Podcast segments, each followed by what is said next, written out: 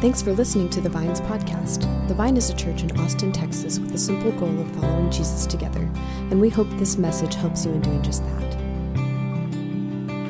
Thank you. That was beautiful. And now I'll be following that up with a really fun scripture Sodom and Gomorrah destroyed.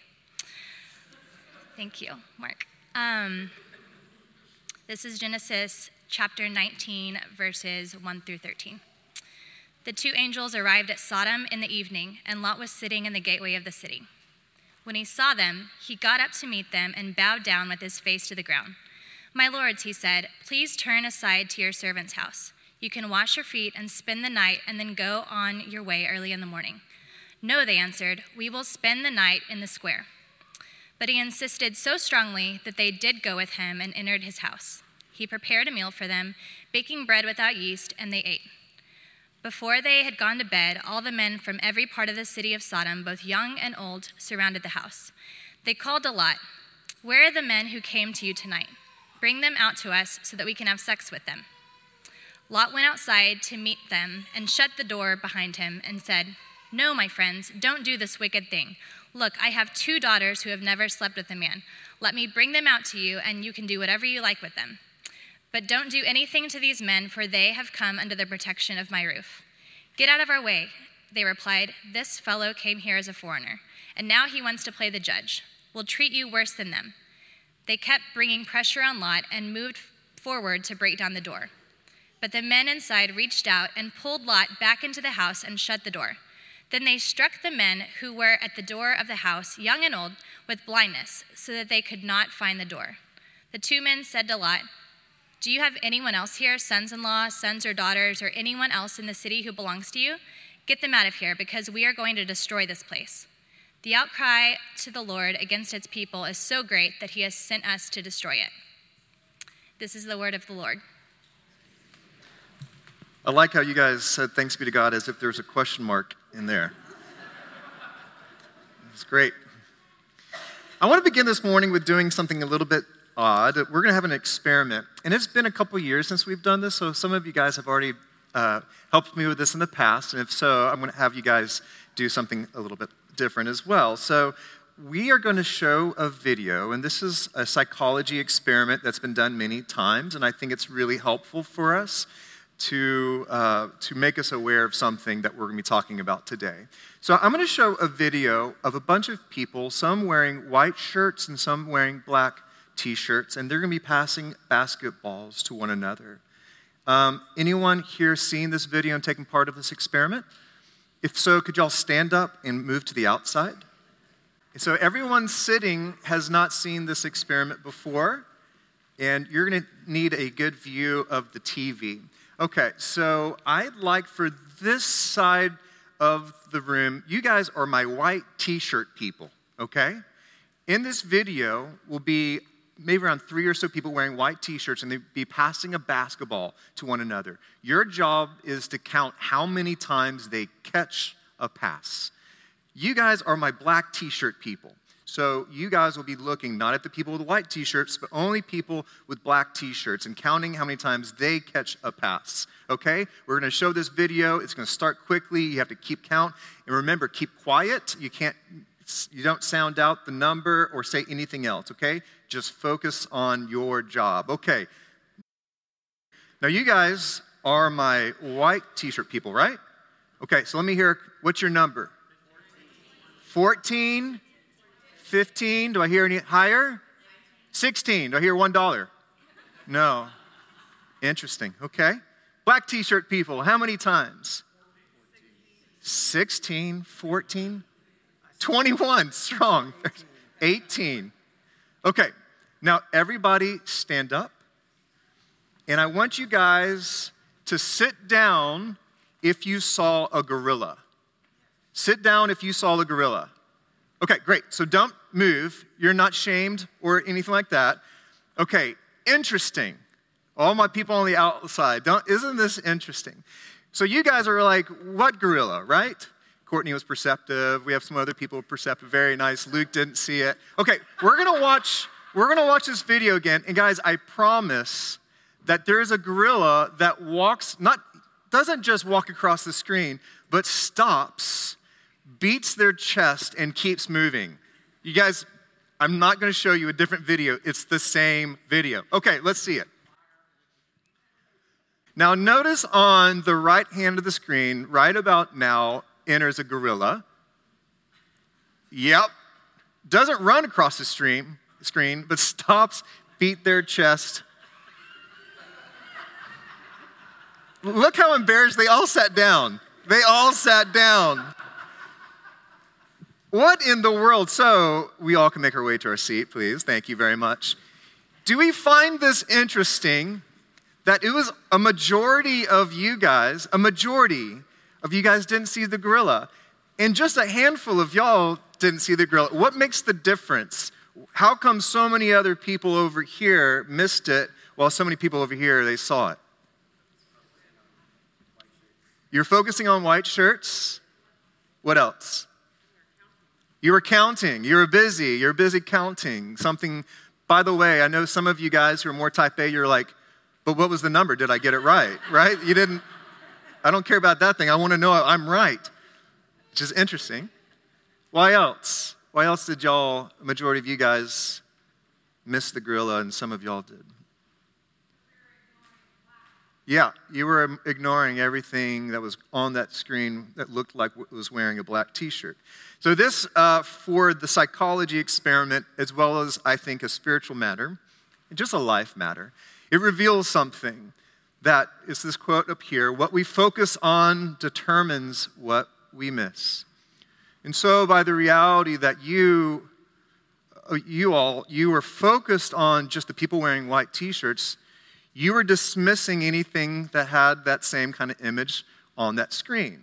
Meanwhile, you guys were focused on anything uh, with white t- or opposite with black t-shirts. So all of a sudden, something walks in the screen that similar to what you were looking for, and you caught it. This there's a spiritual dimension to me for this conversation because oftentimes in our religious life, oftentimes in our churches, we focus on something either because we were taught to focus on it, it was a part of our rearing, or maybe we're even counting. We're like, we want to be right, and we miss the more important thing. So, this week and next, we are going to continue our conversation around our third way culture, around the topic of sexuality. And I think on the passage that we had today, what we are going to learn is that there oftentimes we have been taught to focus on the wrong thing. Now, this morning, I'm going to speak through this really, really difficult passage, one that I've never preached on and most likely will never preach again from. Has anyone ever heard a sermon from the Sodom and Gomorrah story? I mean, uh, not likely. People have come, coming up today and are like, Are you feeling okay? Are you nervous? And I was like, I'm fine. And then I went to the restroom and I have pit stains. I don't know if I'm fine. I don't know. I thought I was good, but my body's like, hold up. Hold up. You know, this is like honestly one of my least favorite stories in all of Scripture for several reasons, but I think it's healthy for us to come to God's Word in sometimes the more troubling passages. It's like a meal that you know is nutritious, but you don't want to eat. So here we are at this bowl of uncooked kale. Let's sprinkle some wheat germ on it and dig in. I've included this passage for this series for a couple different reasons, but one of them is the way in which this story has traditionally been used, way in which we have been taught to focus on this story, for me gives a cautionary warning about how we can, how we can treat Scripture. Why? Because we have been taught to focus on counting basketballs and we missed a gorilla walking across the screen. The way in which the church has been used, using this story most, most of, uh, of our lives is through uh, this idea of a cautionary tale against homosexuality. For why, why was, what, what is the sin of Sodom? Well, tragically, we have said it's about homosexuality, and that has been reinforced through this word sodomy, or to sodomize, obviously uh, pulled from this story. After research and study and prayer, I would argue that this story and the sin of Sodom is actually not connected to a conversation around same gendered attraction or practice. It's actually pointing to something else. We can have conversations at other parts of Scripture that talk about homosexuality. I just would, I would uh, suggest not this one. Because there is a gorilla in this story that we have missed. As with Scripture, to get the most out of this passage, we need to look at the bigger context. So, where is this story in the bigger uh, context of Scripture? Well, this is in the book of Genesis, so the very beginning of our Scripture. And this is picking up right after God had chosen one person, Abraham, to be the father of a nation. And so God chose Abraham and blessed him and his wife Sarah, and they were chosen to be a great nation. But oftentimes with God, God gives this promise and this blessing, and God is really bad at timing because there's a huge gap of time between when the blessing and promise is given and when this comes, this comes to fruition. Does anyone else feel like God at times has really bad timing? Like, I'm ready. How about now? I feel like I've learned my lesson. I'm ready. And God says, wait, which we love to wait. And so in Genesis 18, we have Abraham is getting old, Sarah is getting old, and three men show up. Now, these three men are like the manifestation of God in angels. And so when they show up, it's not really clear if Abraham knows who they are, if they are some sacred divine visitors or not. We don't really know that in this story. It's not really clear. But what Abraham does in response to them showing up is this display of lavish generosity and hospitality. Abraham sees them hurries to welcome them. He bows down before them, gives them water for cleansing, a place of rest, provides them a meal to renew. This is a demonstration of Abraham's posture of hospitality, extravagant hospitality. And because of that, Abraham receives a blessing. Though they were old and without children, they were promised to have a child within the year. And I love this part when Sarah hears this, Sarah and Abraham hear this, she begins to laugh. And this annoyed God. So God said, Sarah, are you laughing? And she said, No. And God said, Yeah, you are. And she's like, No, I'm not. And I love that part of scripture because I like I can relate because I have maybe like you, maybe you have a best friend, a spouse, a partner who laughs at the most inappropriate time and then denies that they did so. Like, for instance, when somebody uh, falls down the attic ladder and tumbles down and they see their wife up in the attic laughing at them. you know, it, I can relate to this. And so God and Sarah, they kind of have this wrestling match. But it's clear that hospitality, the hospitality that Abraham and Sarah offer these outsiders, it moved God. Like it meant dearly to God that this took place. But then God turns towards Sodom, and Abraham wonders why. And uh, God says to Abraham, The outcry against Sodom and Gomorrah is so great, and their sin is so grievous, that I will go down and see if what they have done is as bad as the outcry that has reached me. If not, I will know. And Abraham is concerned about this why? Because he has a nephew that lives in Sodom. And so he begins to be concerned about that. And, and we don't have time to get in there, but then Abraham and God have this negotiation around, but what if there's like 50 faithful people there? Will you spare the city? Yeah, fine, I'll relent. What about 45? What about 40? And it just keeps going down and down. And so they have this, this conversation, but then the next chapter, which is where our scripture reading began, um, we see that these angels show up at the city gate. And Abraham's nephew Lot, he is there, seeming like it seems like he's waiting for them, almost like he was warned.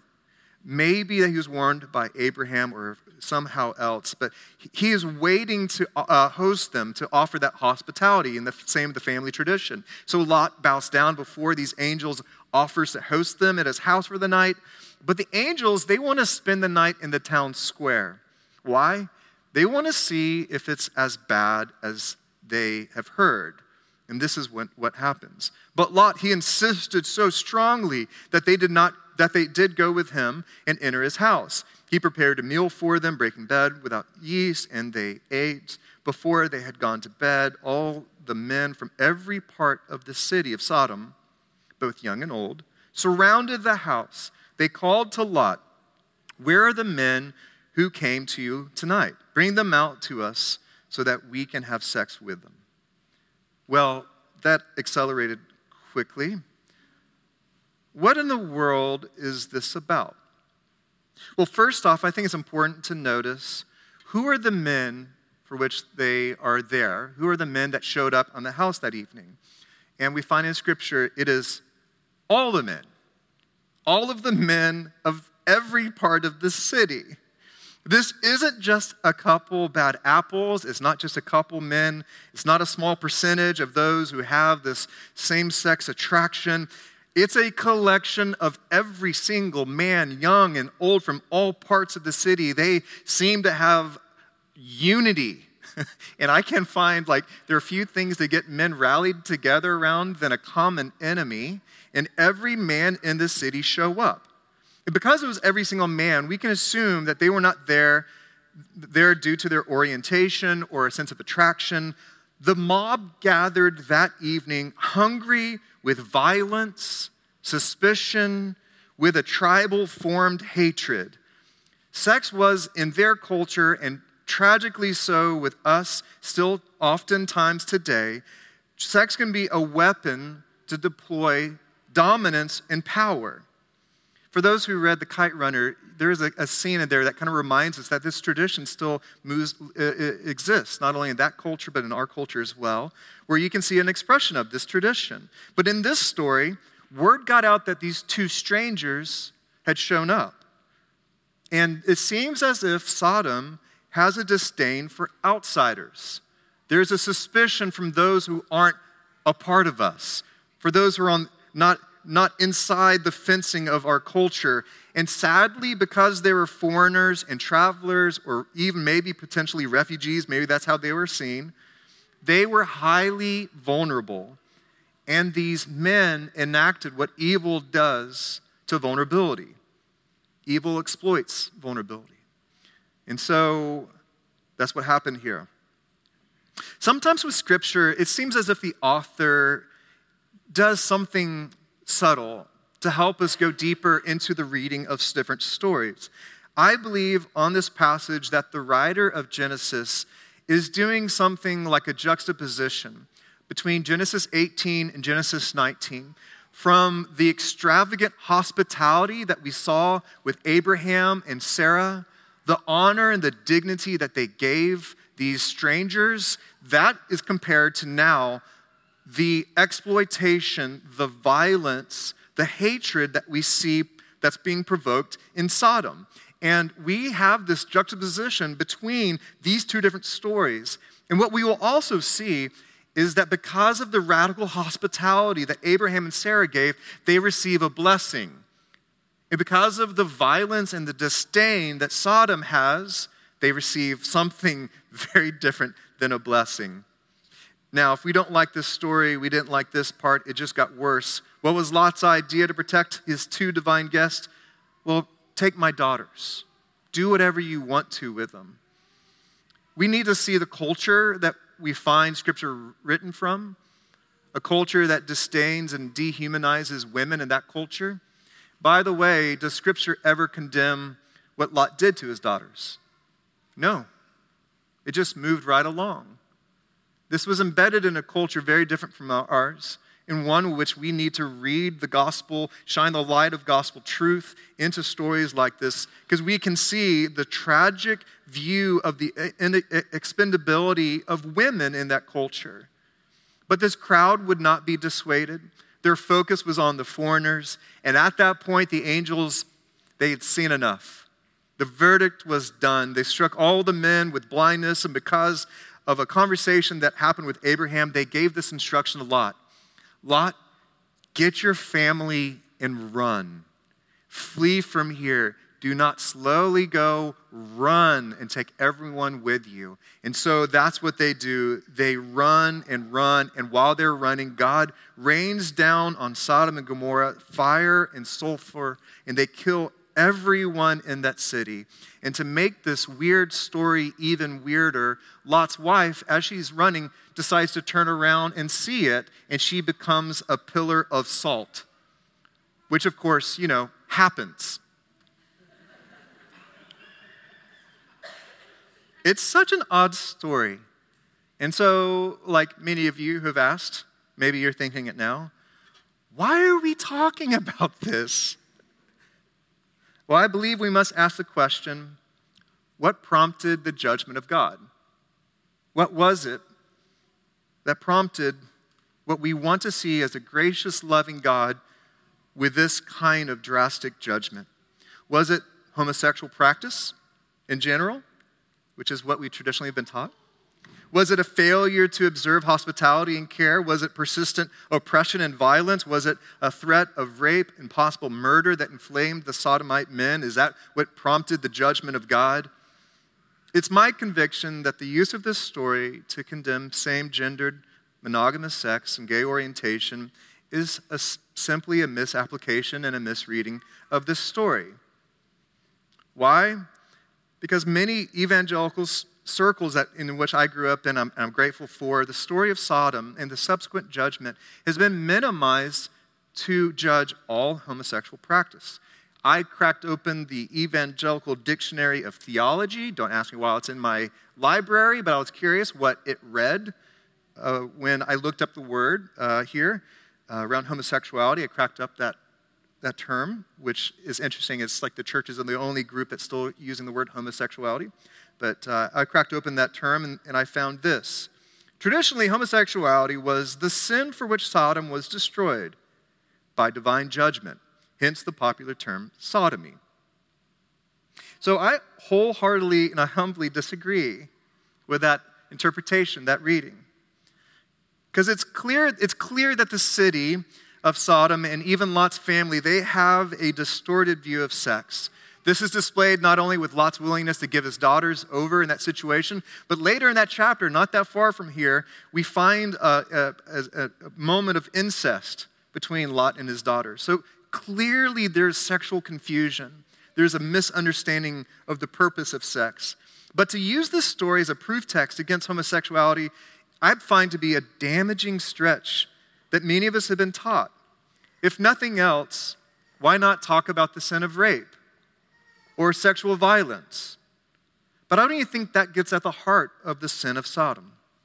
Why can I say that with kind of conviction and boldness? Well, every time you find the story of Sodom and Gomorrah referenced within the Bible, it never mentions same gendered attraction. For instance, it's, every time it's been used, it's, it's, it's used to talk about exploiting the vulnerable, having unrepentant hearts, disregarding God's messengers. For instance, this is in Ezekiel 16. There's, I think, four different references to Sodom and Gomorrah's story in Scripture outside of Genesis 19. This is an example of it. Uh, Ezekiel 16. Now, this was the sin of your sister Sodom. She and her daughters were arrogant, overfed, unconcerned. That word, that use of the word daughters is just talking about the nation. I know that's a little confusing. But uh, the sin of your sister Sodom, she and her daughters were arrogant, overfed, and unconcerned. They did not help the poor and needy. They were haughty and they did detestable things before me. Therefore, I did away with them as you have seen. Did you notice what is the sin of Sodom? Exploiting the vulnerable, it's about being unconcerned and overfed, about turning life towards yourself and not using it to care for others. There's even a moment where Jesus references Sodom and Gomorrah. This is in Matthew 10. Uh, instead of sending angelic messengers into this world, Jesus sent out his disciples to be visitors and guests to outside communities. And Jesus said this If anyone will not welcome you or listen to your words, leave that home or town and shake the dust off your feet. I tell you, truly I tell you, it will be more bearable for Sodom and Gomorrah on the day of judgment than for that town. Jesus is using this as this idea of being rejected as God's messengers and is saying that this is the same thing as Sodom. My point is that Scripture uh, did make the focus, um, did not make the focus on homosexual practices from this story. What I believe is the most consistent that we find in Scripture as we study this is that is the sin and rejection, the mistreatment of outsiders and the vulnerable. That for me is what I believe the sin of Sodom to be. It was displayed in illicit sexual activity, but that's not the heart of it. But the second reason why I wanted us to be in this difficult passage is because underneath, uh, underneath this uh, difficult story is a needed message for you and me. There's a redemptive instruction that's embedded in this story. Back to the gorilla video, focusing on the sexual aspect of the story is like counting the basketball passes.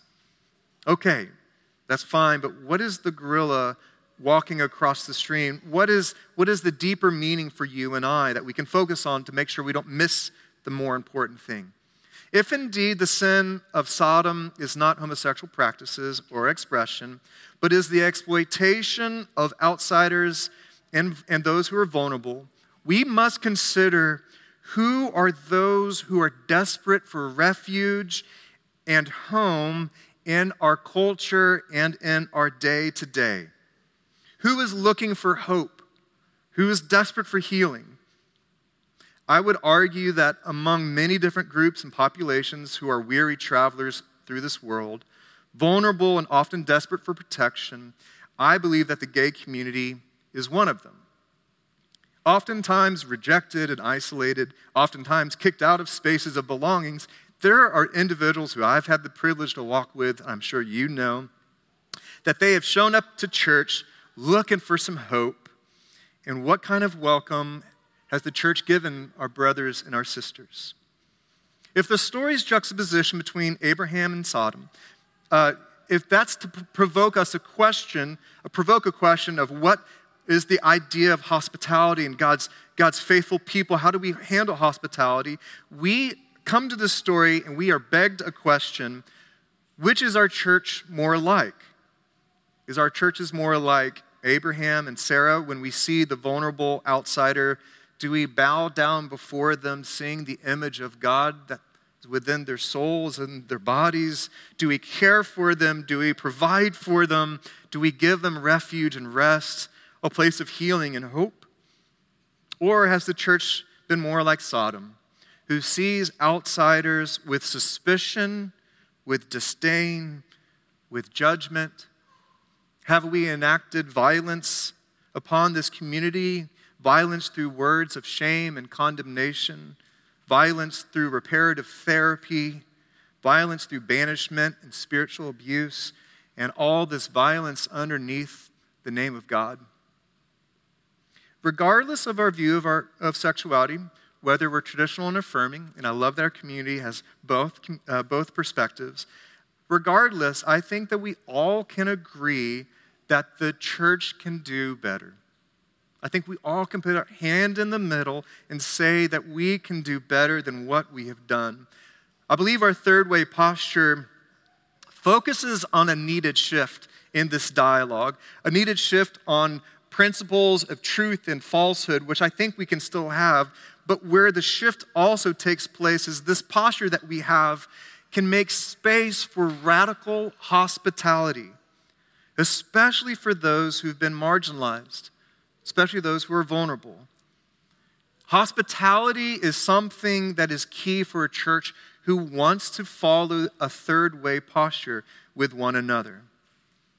So I want to close by talking to two particular groups of people in this room. First, I want to talk to my friends who hold a traditional view of marriage and sexuality. I just want to just publicly honor you. I want to clearly say that many of you have held your view with a posture of love and respect and empathy and deference.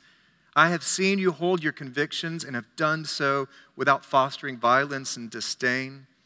And I just want to just say I'm clear, I'm not labeling all traditionally minded people uh, as people of Sodom.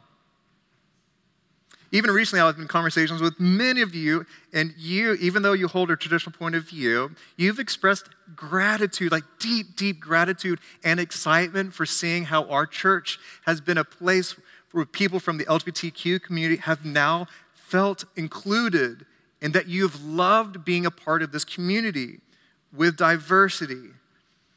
And for me, that's a third way posture to the T.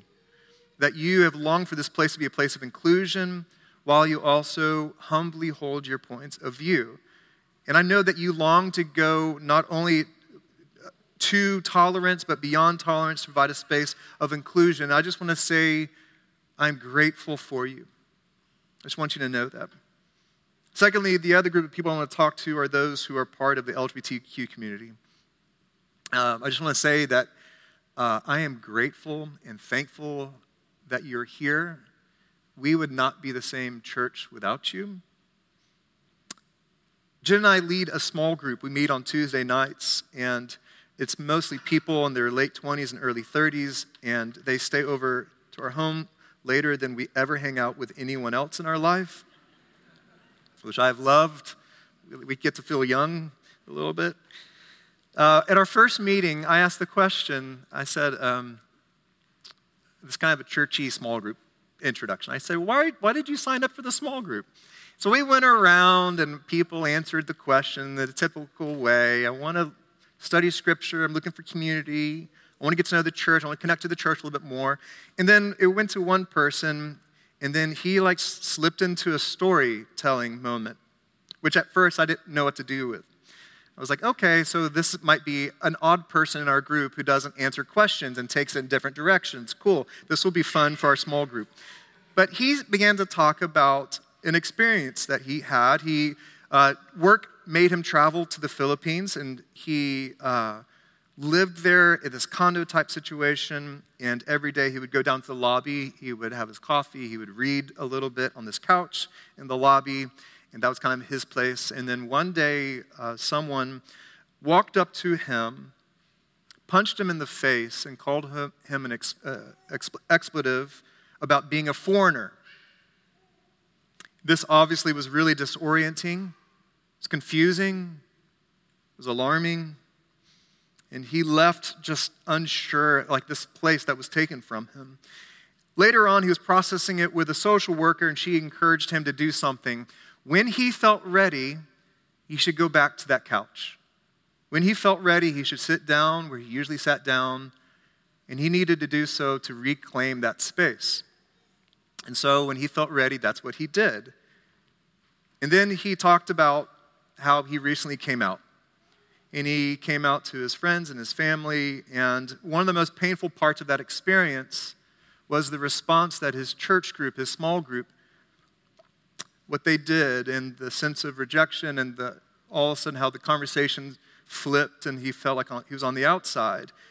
And then he looked at this room of mostly strangers and he said, I'm here tonight to reclaim this space.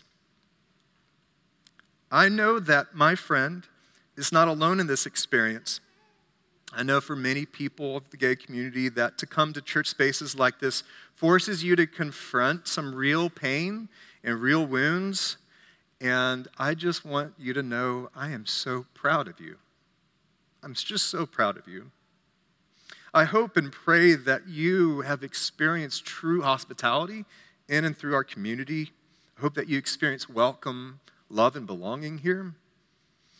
And I want to extend you a thought, an odd thought from the scripture that I find um, weirdly comforting in this story. If you can find anything comforting in this story, I find this comforting, and I want to share this with you and for us as a church as well. Did you notice the explanation for why the angels were sent to Sodom and Gomorrah? Why they were there? This is why. This is right after they had seen enough. They said to Lot, said, Get your family out of here because we are going to destroy this place. The outcry to the Lord against its people is so great that he has sent us to destroy it. What compelled God to act? God was listening to the cries for justice and protection. This is so important to know that God was not and is not deaf or apathetic to the suffering of this world. He's not too preoccupied and busy to not be to be provoked by desperate pleas for compassion and mercy and justice. Our God is a God who hears every tear-soaked prayer for help. God hears it and is provoked out of compassion. The weird thing in this story is that the vengeance of God displays something paradoxical. The vengeance of God displays God's absolute passion for mercy, for justice. God hears the cries of the vulnerable, wounded, isolated, and scarred, and God does something about it. For all of us, I know that some of us have wondered if God cares. We've wondered if our prayers are heard or if they're just falling on deaf ears. God sees you, God hears you. God sees us when we're on our last rope, when God hears us when our cries and our pleas are for care and provision, for love. And how does God respond? Well, most clearly, how God responds is by sending Jesus to us. God sent Jesus not to demolish the city, God didn't solve violence with more violence. God responded by sending Jesus, who came to us as a suffering Savior, full of compassion, full of solidarity with us. Jesus would become the outsider who was afflicted with violence and disdain, maybe, if nothing else, to show that the cycle of violence ends with him, as we are praying for one day it does. But God does God wants more than just a sin of solidarity. God's plan was more than just sending us Jesus, that Jesus' desire was to send us the Spirit. When the, our cries are heard by, by God, the Spirit is given to us. The Spirit, who is a constant companion, a refuge, an advocate to empower us when we feel weak and afflicted. And when we run out of words to pray, the Spirit is at work and deep inside of us, groaning with us, praying with us alongside of us, and that is with you now. That's what God wants to provide for you. But that's not the only thing that God wants to provide to this world. When the cries have been heard by God, God longs to send one last thing. One last thing sent to the marginalized, the suffering, the afflicted. And what is that last provision? Us, the church. And this question remains for us Have we been that for this world? Have we been the demonstration with the tears and the pleas and the cries of this world to find some hope? Have we been that refuge? Have we been the outpost of the kingdom of God in this world? For better or worse, we are the response from God's longing for justice and mercy in this world. God, full of compassion, has sent me and you, has sent the vine, has sent churches all around this world to be a place of radical hospitality. My prayer for our church, the vine, is that our third way posture that we have can create a space where we can become a refuge, a place of healing, of radical hospitality and restoration. And we will do that when we choose to not focus on the wrong thing, but when we place our eyes on Jesus, who is our author and our perfecter of our faith, and we become the church that God's passion and longing wants us to be. So may we be that for each other. May we be that for this world.